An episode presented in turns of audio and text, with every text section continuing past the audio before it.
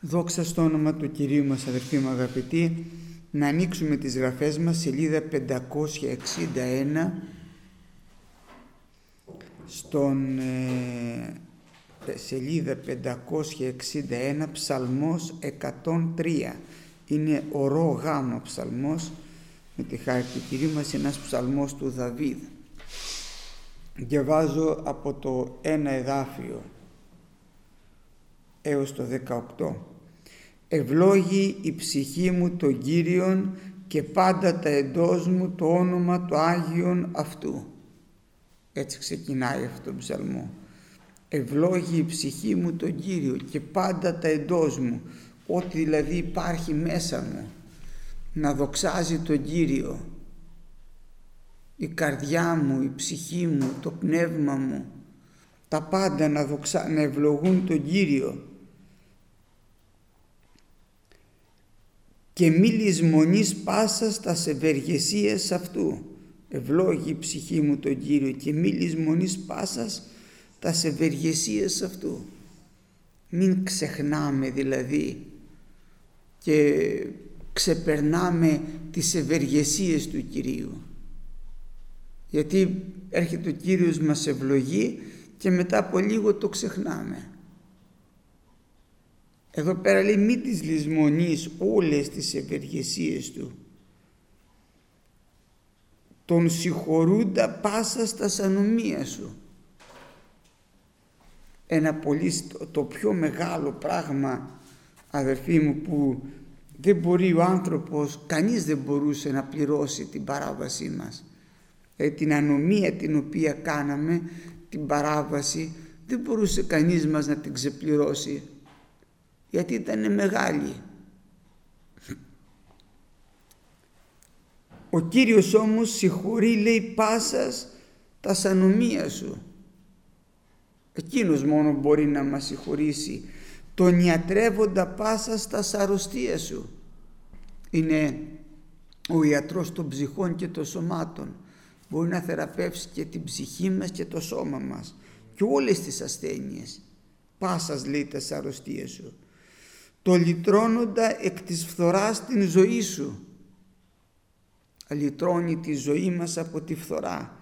Εκεί δηλαδή που είμαστε καταδικασμένοι να πεθάνουμε και να, ζήσουμε, και να χαθούμε αιώνια. Ήρθε ο Κύριος και μας έδωσε ζωή αιώνια. Αφθαρσία. Δόξα στο όνομα του Κυρίου. Τον στεφανούντασε με έλεος και εκτιρμούς μας στεφανώνει με έλεος. Ενώ έπρεπε να έχουμε στο κεφάλι μας μπροστά και να φαίνονται ότι δεν έχουμε κάνει καλό στη ζωή μας έρχεται ο Κύριος και τα σβήνει και μας βάζει ένα στεφάνι δόξης πάνω στο κεφάλι μας. Τον χορτάζοντα εναγαθείς στο γύρα σου.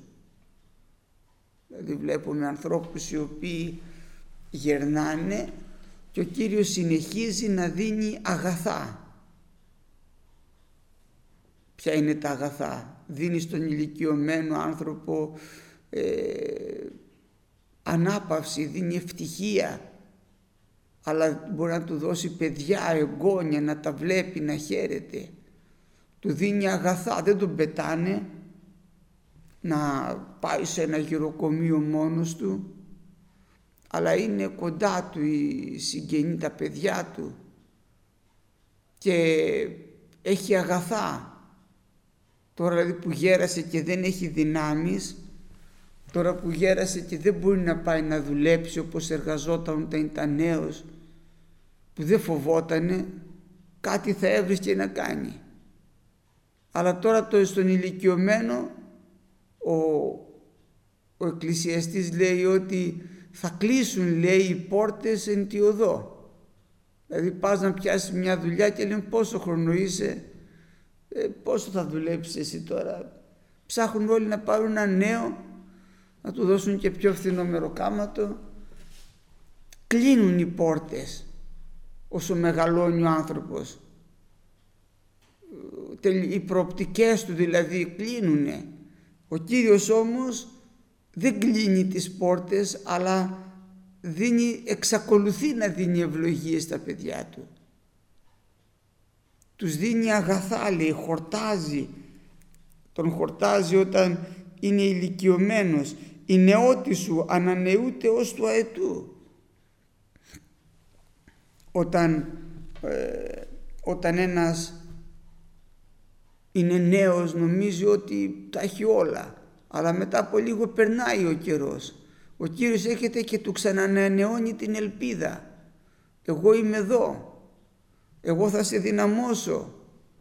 Εγώ θα σου δώσω αγαθά. Εγώ θα λύσω τα προβλήματά σου. Εγώ θα προπορεύομαι μπροστά σου. Τον ξανακάνει και νιώθει ο άνθρωπος σαν νέος όπως ο αετός. Ο αετός όσο μεγαλώνει, μεγαλώνει το ράμφος του και μετά δεν μπορεί να φάει. Πάει λοιπόν και χτυπάει το, το ράμφος του πάνω στο βράχο. Αν καταφέρει και το σπάσει θα ζήσει άλλα τόσα χρόνια. Δόξα στο όνομα του Κυρίου. Αυτό θα σε ανανεώσει ο Κύριος όπως τον αετό και ανανεώνει την ελπίδα κάθε μέρα μέσα μας. Ο Κύριος κάνει δικαιοσύνη και κρίσεις πάντα ους αδικουμένους. Εφανέρωσε τα σοδούς αυτού εις τον Μωυσή τα έργα αυτού στους Ιούς Ισραήλ. Εκείνη την εποχή ήταν ο λαός του, ο λαός Ισραήλ και τα φανέρωσε με το Μωυσή. Στις έσχατες όμως λέει αυτές οι μέρες μας φανέρωσε ο Κύριος το Ευαγγέλιο δια του Ιού Του. Με τον Ιησού Χριστό μας έφερε το Ευαγγέλιο και μας έδωσε και μας φανέρωσε το θέλημα του Κυρίου. Και συνεχίζει στο 8 «Ικτήρμον και ελεήμον είναι ο Κύριος, μακρόθυμος και πολυέλεος». Εδώ φανερώνει τώρα την ιδιότητα του Θεού δεν είναι μόνο αυτός που συγχωρεί, που γιατρεύει, που λυτρώνει, που χορτάζει, που κάνει δικαιοσύνη, αλλά είναι και εκτήρμον και ελεήμον, μακρόθυμος και πολυέλεος. Εκτήρμον δηλαδή σε, έχει εκτυρμούς μες στην καρδιά του και ελεεί. Μακροθυμεί, δεν, δεν έρχεται με την πρώτη να μας ρίξει μία στο κεφάλι μόλις κάνουμε λάθος. Αλλά μακροθυμεί μέχρι να διορθωθούμε. Μακρόθυμος και πολύ έλεος έχει πολύ έλεος δόξα στο όνομα του Κυρίου. Λέω μια φορά σε να έρθεις να ακούσεις το λόγο του Κυρίου στην εκκλησία. Όχι λέει μη μου έρθει κανένας πολύ έλεος στο κεφάλι. Λέω μη στεναχωριέσαι. Θα σου έρθει λέω αλλά πολύ έλεος από τον Κύριο ε όταν έρθει και ακούεις το λόγο του Κυρίου θα σου δώσει, δεν θα σου δώσει πολύ έλαιο αυτά λέει τα φωτιστικά, τα βαριά να πέσει στο κεφάλι σου αλλά θα σου δώσει πολύ έλεος θα σε σώσει, θα σε συγχωρέσει. Δεν έκαμε εις ημάς κατά τα αμαρτίας ημών ουδέ ανταπέδωκε εις ημάς κατά τα ανομίας ημών δεν έκανε λοιπόν κατά τα αμαρτίες μας ούτε ανταπέδωκε κατά τα σανομίες μας. Αν δηλαδή ο Κύριος μας δεν ήταν ελεήμων, δεν ήταν μακρόθυμος πολυέλεος, επειδή είχαμε κάνει ανομίες, αν μας έκανε ανταπόδοση θα είχαμε εξαφανιστεί όλοι. Αλλά ο Κύριος δεν κάνει έτσι, ούτε ανταπέδωκε κατά τα σανομίες μας. Θα σου δώσω, θα σου ανταποδώσω εγώ. Είναι άνθρωποι οι οποίοι γενικότερα εμείς οι άνθρωποι είμαστε έτοιμοι αμέσως να ανταποδώσουμε. Μου κάνεις μία θα σου κάνω δύο εγώ. Εσύ κακό χειρόβολο και εγώ κακό δεμάτι. Ο Κύριος όμως δεν κάνει έτσι, είναι αγαθός αδερφοί μου. Δεν έρχεται να μας ανταποδώσει αμέσως ό,τι, όπως κάναμε διότι όσο είναι το ύψος του ουρανού υπεράνω της γης τόσο εμάκρυνε τόσο μέγα είναι το έλεος αυτού προσφοβουμένος αυτόν όσο απέχει Ανατολή από της Δύσεως τόσο μάκρυνα αφημών τα σανομία ημών. Και εδώ πέρα βάζει κάποια μεγέθη ο λόγος του Κυρίου. Πόσο απέχει ουρανός από τη γη. Τεράστια απόσταση. Ειδικά ο τρίτος ουρανός δεν ξέρουμε πόσο απέχει. Υπάρχουν αστέρια που απέχουν δισεκατομμύρια έτη φωτός. Και σκεφτείτε ότι ο θρόνος του Θεού είναι πιο πάνω ακόμα. Είναι δηλαδή μια απόσταση που δεν μπορεί να πάει να την ξαναβρει ένας άνθρωπος όσα χρόνια και να ζήσει εάν δηλαδή ταξιδεύει με την ταχύτητα του φωτός πρέπει να πάει δισεκατομμύρια χρόνια να ταξιδεύει με τέτοια ταχύτητα με 300.000 χιλιόμετρα το δευτερόλεπτο για να φτάσει και να βρει την ανομία μας που την έχει πετάξει ο Κύριος πίσω από τον τελευταίο αστέρι. Πού να πάει να τη βρει; Δεν πάει να τη βρει κανένας. Τόσο λέει εμάκρυνε αφημών τα ανομίας μου. Να μην μπορεί να τα βρει κανείς. Να μην μπορεί να σε κατηγορήσει κανένας. Την πήρε δηλαδή την αμαρτία και την πέταξε. Όσο από, απέχει Ανατολή από τη Δύση. Τόσο εμάκρυνε μεγάλη απόσταση δηλαδή, εμάκρυνε λέει τα σανομία ημών. Ο Κύριος λέει καθώς, καθώς ο Κύριος λέει, καθώς ο, ο πατήρ πλαχνίζεται τα τέκνα, ούτως ο Κύριος πλαχνίζεται τους φοβουμένους αυτών. Πώς ένας πατέρας όταν δει το παιδί του το νιώθει, το καταλαβαίνει αν το δει κουρασμένο, αν το δει ταλαιπωρημένο, αν το δει άρρωστο. Γιατί μεγαλώσαμε παιδιά και ξέρουμε. Όταν δούμε λοιπόν το παιδί μας να μην έχει όρεξη, να έχει πυρετό γιατί τα παιδάκια αρρωσταίνουν τακτικά. Και βλέπουμε το παιδί μας να μην όχι να είναι κακόκεφο, να μην θέλει να φάει, να έχει πυρετό.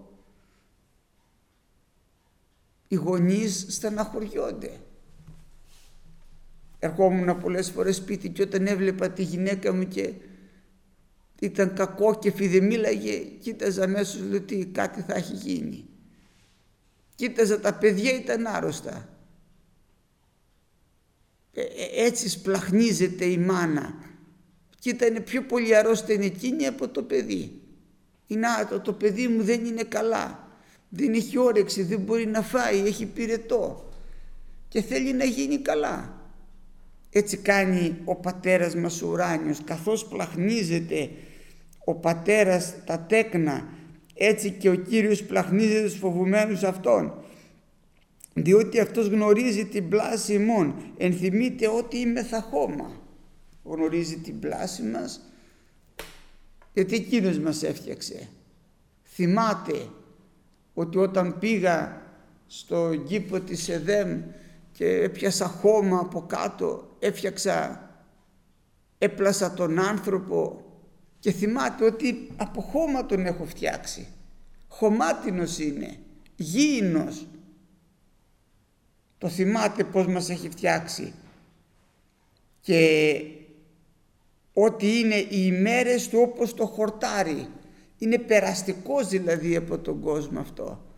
Το χορτάρι δεν ζει χρόνια πολλά φυτρώνει τον ε, Οκτώβριο, πότε θα γίνουν τα πρωτοβρόχια, Σεπτέμβριο, Οκτώβριο, Νοέμβριο, δεν είναι πάντοτε η ίδια εποχή. Όταν λοιπόν αρχίσει και βρέχει, αρχίζουν και φυτρώνουν, ε, φυτρώνει από κάτω χορταράκι ψηλό που το βλέπουμε, πρασινίζει σιγά σιγά η γη. Και μετά μεγαλώνει, περνάει ο χειμώνας, έρχεται η άνοιξη μεγαλώνει, παίρνει ύψος και μετά από λίγο ξεραίνεται. Μόλις πλησιάζει το καλοκαίρι δεν κάνει δηλαδή ένα χρόνο κύκλο, είναι μήνες. Είναι δηλαδή περαστικό και ξέρουμε ότι σε λίγο θα έρθει η άνοιξη και μόλις πλησιάζει το καλοκαίρι βλέπουμε το Μάιο ξεραίνονται όλα εδώ στην περιοχή μας τουλάχιστον. Και έτσι έλεγε εδώ μια παροιμία ότι ο Μάης λέει δεν αφήνει χλωρό χόρτο πίσω του εδώ στην περιοχή μας βέβαια γιατί υπάρχουν άλλα μέρη που βρέχει παραπάνω. Είναι λοιπόν όπως το χορτάρι εδώ, περαστικό δηλαδή. Η περαστική ζωή μας φεύγει. Του ανθρώπου οι ημέρες είναι όπως το χορτάρι, ως άνθος του αγρού, ούτως ανθεί. Δηλαδή τα νιάτα μας, η δόξα μας, η... το σημείο θα λέγαμε της δόξας μας είναι πολύ μικρό. Όταν ο άνθρωπος είναι νέος, ε, έχει ωραίο δέρμα, έχει μαύρα μαλλιά, ε, έχει δυνάμεις, είναι νέος, είναι στη δόξα του άνθρωπος. Και όσο μεγαλώνει μετά αρχίζει και μαραίνεται, μαραίνεται, μαραίνεται, όπως τη σταφίδα. Ζαρώνει δηλαδή εκεί πέρα και σταφιδιάζει έτσι λέμε, γίνεται δηλαδή μαζεύει, μαζεύει το δέρμα. Δόξα στο όνομα του Κυρίου. Περνάει δηλαδή ο χρόνος και μαζεύει ο άνθρωπος και δεν έχει πλέον δεν είναι όμορφος όπως ήταν έτσι μας λέει ο λόγος του Κυρίου και επίσης φανερώνει οι ημέρες αυτού λέει είναι όπως το χόρτο. Είναι η δόξα του, είναι όπως το άνθος του χόρτου. Είναι το άνθος του. Διέρχεται λέει ο άνεμος επ' αυτού και δεν υπάρχει. Περνάει μια μέρα όπως τον, όπως τον αέρα. Και δεν υπάρχει λέει έφυγε ο άνθρωπος. Και ο τόπος αυτού δεν γνωρίζει αυτό πλέον. Περνάει το χορτάρι το παίρνει και ο αέρας και δεν το ξαναβλέπει ο τόπος. Έτσι και ο άνθρωπος. Κάποτε πριν από μας αυτό τον τόπο του κατοικούσαν άλλοι άνθρωποι.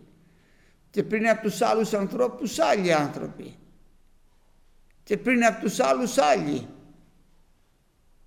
Και μετά από εμά αν επιτρέψει ο Θεός και υπάρχουν χρόνια άλλοι θα κατοικούν θα φύγουμε εμείς θα έρθουν άλλοι δόξα στο όνομα του Κυρίου έτσι μας λέει εδώ ο λόγος του Κυρίου το έλεος όμως του Κυρίου είναι απεώνος έως του αιώνος επί των φοβουμένων επί τους φοβουμένους αυτών. Το έλεος όμως του Κυρίου αδελφοί δεν φεύγει ποτέ. Ο χρόνος φεύγει, τώρα τελειώνει ένας χρόνος, φεύγει ο χρόνος, μαραίνεται ο άνθρωπος, αλλά το έλεος του Κυρίου δεν φεύγει ποτέ. Η δικαιοσύνη λέει αυτού επί τους Ιούς των ιών, επί τους φυλάτοντας τη Διαθήκη αυτού, τους ενθυμουμένους τας σεντολάς αυτού δια να εκπληρώσει αυτάς. Εκεί το έλεος του δεν τελειώνει ποτέ. Δόξα στο όνομα του Κυρίου. Και μια μέρα θα ζήσουμε κοντά του στους αιώνας των αιώνων.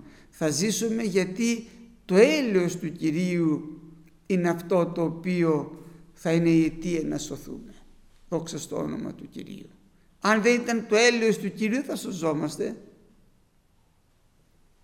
Αμήν. Να διαβάσουμε αδερφοί μου αγαπητοί τώρα και από το κατά Μάρκο Ευαγγέλιο στη σελίδα 880 σελίδα 880 κατά Μάρκο Ευαγγέλιο δεύτερο κεφάλαιο και ένα εδάφιο.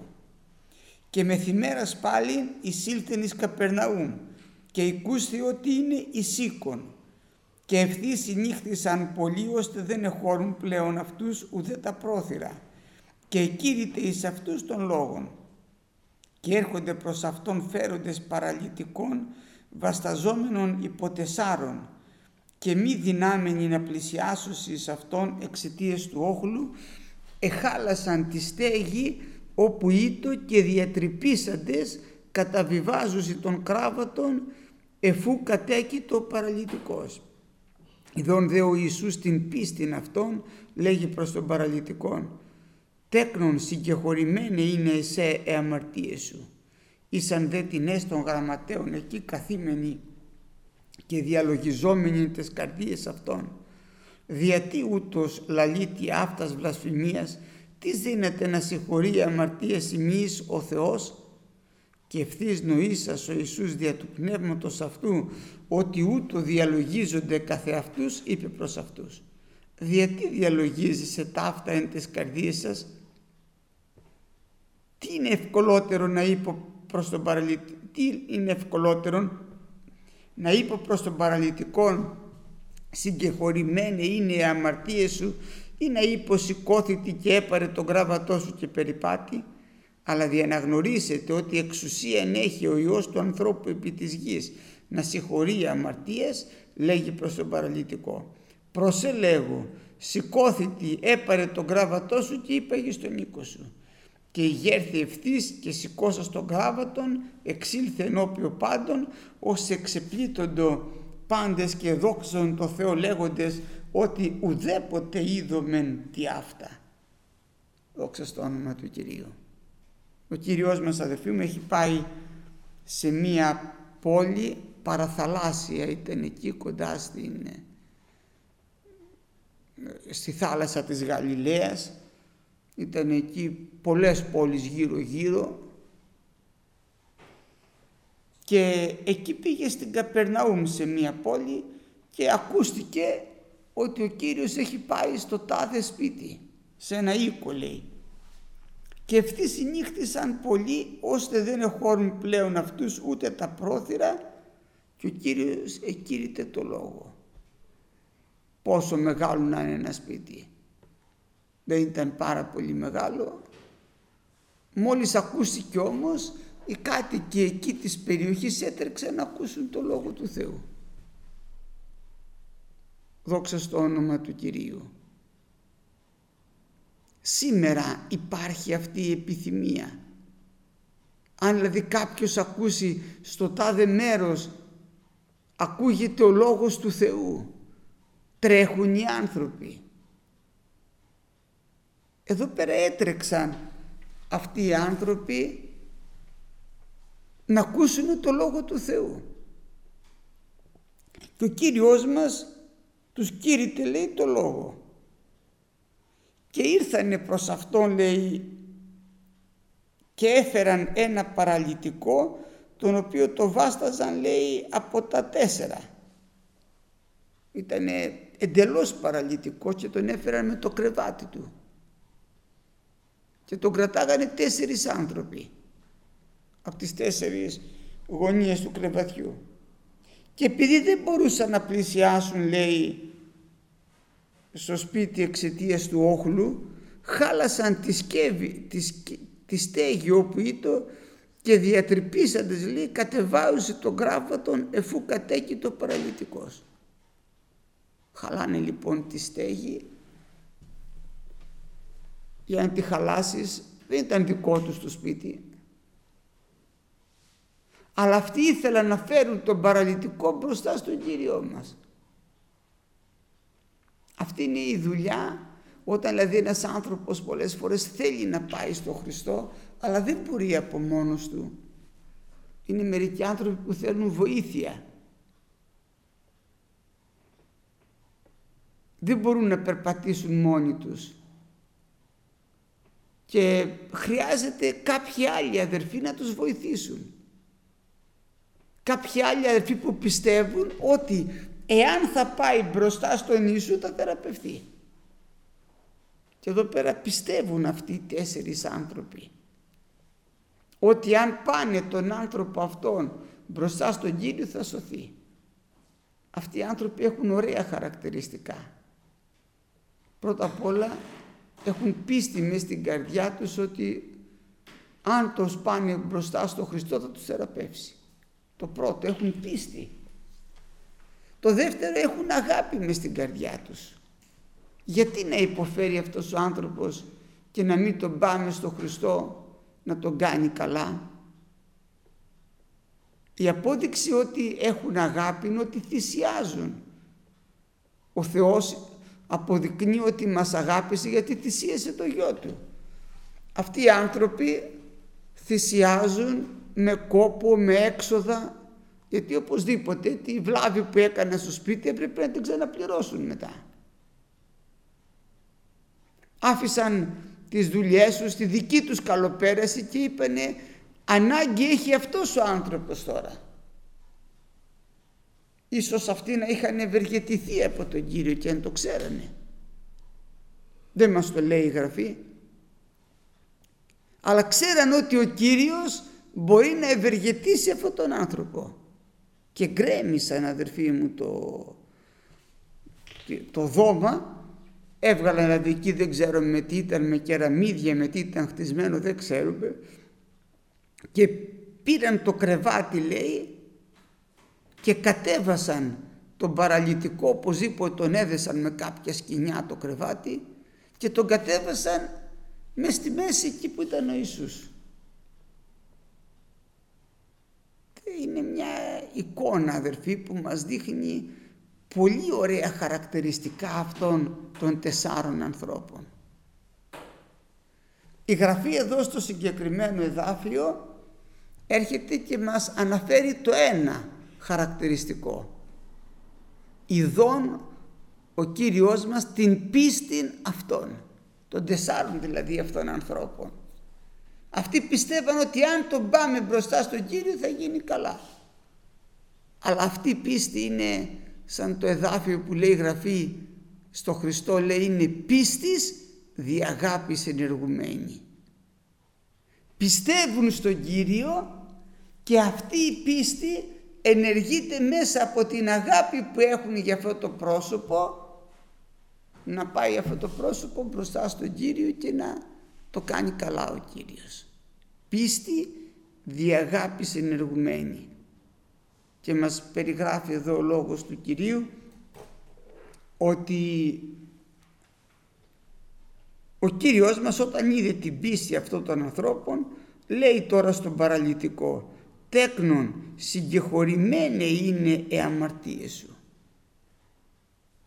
Αυτοί ξέρανε όπως διαβάσαμε στον ψαλμό ότι αυτός που συγχωρεί οι αμαρτίες είναι μόνο ο Θεός και καλά το ξέρανε. Και λένε ποιος είναι αυτός που λαλεί βλασφημίας, τι δίνεται να συγχωρεί αμαρτία ημείς ο Θεός. Ένας μπορεί να συγχωρεί, μόνο ο Θεός. Το ξέρουν καλά οι Φαρισαίοι. Αυτό.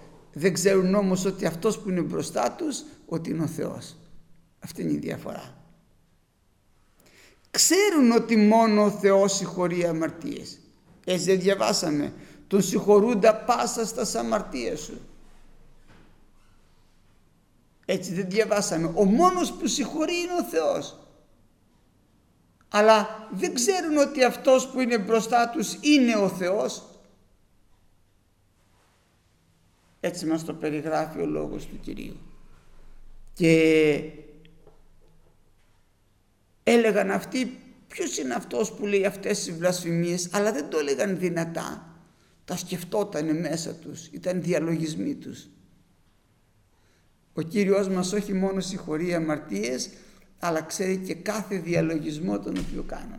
Τι σκεπτόμαστε, πού είναι το μυαλό μας, πού είναι η σκέψη μας, πού είναι οι διαλογισμοί μας. Και ο Κύριος μας τους λέει «Νοήσας» λέει ο Ιησούς δια του πνεύματος αυτού ότι ούτως διαλογίζεται. Ήταν κάποιοι φαρισαίοι λοιπόν εκεί και διαλογιζόταν αυτά τα πράγματα. Ο Κύριος μας γνώρισε τους διαλογισμούς τους και τους λέει γιατί διαλογίζεσαι τα αυτά εν τες καρδίες σας; Τους κάνει αυτή την ερώτηση. Γιατί διαλογίζεστε αυτά τα πράγματα μέσα στην καρδιά σας; Τι είναι πιο εύκολο να πω στον παραλυτικό; Σήκω πάνω πάρ το κρεβάτι σου και πήγαινε σπίτι σου ή συγχωρεμένες είναι οι αμαρτίες σου; Η μία λέξη δηλαδή είναι εύκολη. Μερικές φορές λέμε συγχωρεμένες οι αμαρτίες σου. Και επειδή το είπαμε συγχωρέθηκαν. Εμείς μπορούμε να πούμε συγχωρεμένοι, είναι μια λέξη που μπορεί να την πεις. Τι μπορεί να, αποδείξει, να αποδείξει κανένας αν συγχωρέθηκαν ή δεν συγχωρέθηκαν; Δεν μπορούμε να το αποδείξουμε αυτό. Δηλαδή αν έρθει κάποιος και μου πει μου συγχωράει τις αμαρτίες. Θα του πω συγχωρεμένες είναι αλλά και πει θα του πω εγώ τι έγινε.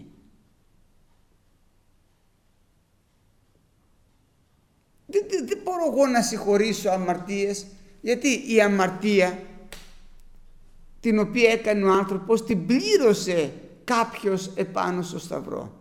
Η αμαρτία μας, ο Χριστός μπορεί να συγχωρεί τις αμαρτίες γιατί τις πλήρωσε πάνω στο σταυρό. Εδώ πέρα ξέρει ότι θα πεθάνει ο Κύριος μας γι' αυτό. Είναι ο ίδιος ο Θεός. Ξέρει ότι αυτός ο άνθρωπος θέλει να γίνει καλά. Ξέρει ότι είχε κάνει αμαρτίες. Αλλά επειδή δεν την πίστη ότι τον έφεραν μπροστά στον Ιησού τον συγχώρεσε. Τους λέει ποιο είναι τώρα πιο εύκολο; Αυτοί βέβαια δεν μιλάγανε.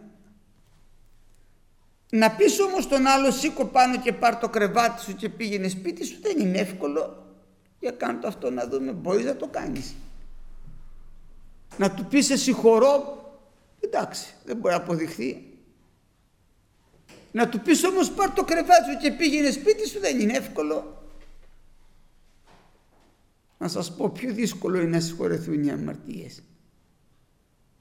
Αλλά ο Κύριος μας για να τους αποδείξει ότι έχει ο Υιός του ανθρώπου εξουσία μας λέει εδώ να συγχωρεί αμαρτίες επί γης, λέει στον παραλυτικό σήκω πάνω πάρ το κρεβάτι σου και πήγαινε σπίτι σου. Και σηκώνεται ο άνθρωπος πάνω και παίρνει το κρεβάτι του και φεύγει. Και ξεπλήττεται λέει πάντες και δόχαζον το Θεό λέγοντες ουδέποτε είδομεν τι αυτά. Ε, έκπληξη δεν ξαναείδαμε τέτοια πράγματα ποτέ. Δόξα στο όνομα του Κυρίου. Είδα τι διαβάσαμε στον ψαλμό τον συγχωρούντα πάσας τα ανομία σου, τον ιατρεύοντα πάσας τα αμαρτία σου. Όσο απέχει ο ουρανός από τη γη τόσο εμάκρυνε τα ανομία ημών. Τόσο πολύ, τόσο πολύ. Δόξα στο όνομα του Κυρίου. Γιατί έχει εξουσία ο Χριστός να το κάνει αυτό. Και ρωτήσανε οι Φαρισαίοι και το λένε και σήμερα πολλοί. Ο Χριστός θα καθίσει στο θρόνο του Δαβίδ. Έτσι έλεγε η Γραφή. Άρα δηλαδή θα συνεχίσει τη βασιλεία του Δαβίδ. Αυτός που την ίδρυσε αυτός δεν είναι ο μεγαλύτερος. Όχι. Δεν το λένε καλά. Και ο Κύριος μας για να τους διορθώσει τώρα πάνω σε αυτό το σημείο λέει στους Φαρισαίους τι λέτε για το Χριστό, τι γιος είναι; Λένε του Δαβίδ. Μάλιστα τους λέει ο Κύριος μας. Πώς λοιπόν ο Δαβίδ λέει δια του πνεύματος είπε ο Κύριος προς τον Κύριόν μου κάθε εκ δεξιών μου εσού θέσω τους εχθρούς υποπόδιο τον ποδό σου εάν είναι γιος του πώς τον αποκαλεί Κύριο; Και δεν ξέρανε τι να του πούνε. Μα δεν λέει το εδάφιο ότι έχει τα κλειδία του Δαβίδ. Δόξα στο όνομα του Κυρίου. Ναι, γιατί ο Θεός έκανε το Δαβίδ βασιλιά στο λαό του την εποχή εκείνη. Αλλά σήμερα ο Κύριος ιδρύει την εκκλησία του η οποία είναι από όλα τα έθνη. Είναι βασιλέας βασιλέων και κύριος κυρίων. Αυτό το εδάφιο που θα το πάμε; αφού είναι ο βασιλέας των βασιλέων. Ε, τι ήτανε πιο πάνω ο Δαβίδ; Μα δεν λέει ότι θα καθίσει στο θρόνο του Δαβίδ. Μπερδευότανε. Μπερδευότανε γιατί δεν ξέρανε ποιος είναι ο Χριστός. Ότι οι μέρες του είναι απαρχής του αιώνος. Ότι είναι ο προαιώνιος Θεός. Δεν το ξέρανε. Και λέει πώς τον αποκαλεί κύριό του ο Δαβίδ αφού είναι γιος του. Πώς έλεγε σε άλλο σημείο έβλεπον τον Κύριον ενώπιόν μου διαπαντός. Διαπαντός. Ποτέ δηλαδή δεν φεύγει από τα δεξιά του πατέρα. Και είναι και στα δεξιά μου εμένα για να μην σαλευτώ. Δόξα στο όνομα του Κυρίου. Πώς γίνεται αυτό; Γιατί προϋπήρχε. Τι μπορούσε να το εννοήσουν όμως ότι αυτός που έχουν μπροστά τους είναι ανώτερος από τον Δαβίδ. Είναι ανώτερος από τον Αβραάμ. Του λέγανε πεντήκοντα έτη έχεις και δεν έχεις ακόμα, λέει, δεν είσαι ούτε 50 χρονών και λες ότι είσαι πριν από τον Αβραάμ και λες ότι είσαι είδες τον Αβραάμ. Λέει ο Κύριος μας πριν γίνει ο Αβραάμ εγώ είμαι. Τι είμαι, αυτό που είμαι. Δεν έχω αλλάξει εγώ. Είμαι πριν από τον Αβραάμ. Δικιά μου είναι η βασιλεία. Δόξα στο όνομα του Κυρίου μας. Και ο Κύριος μας όπως ο Δαβίδ δεν έχασε καμία, καμία μάχη. Πάντοτε ήταν νικητής. Έτσι και ο Κύριος μας εξήλθε νικών και δια να νικήσει και τις βασιλείες αυτού δεν θελείστε τέλος. Δόξα στο όνομα του Κυρίου. Αλλά αυτοί οι οποίοι θα λάβουν μέρος σε αυτή τη βασιλεία είναι αυτοί οι οποίοι εμάκρυνε τις αμαρτίες μας και τις πάρα πολύ μακριά. Δεν μπορεί να τις βρει κανείς άλλος. Όπως εδώ πέρα συγχώρεσε αυτόν τον άνθρωπο. Είχε εξουσία να το συγχωρέσει. Είχε εξουσία να απομακρύνει τις αμαρτίες από πάνω του. Και το αποδεικνύει αυτό. Όπως έχω εξουσία να τον θεραπεύσω, να συγχωρώ πάσα στα ανομίες του, έχω, έχω την ικανότητα να συγχωρώ και όλες τις αρρώστιες του. Δόξα στο όνομα του Κυρίου. Τον ευχαριστούμε γιατί σε αυτόν τον Κύριο πιστέψαμε κι εμείς. Αμήν.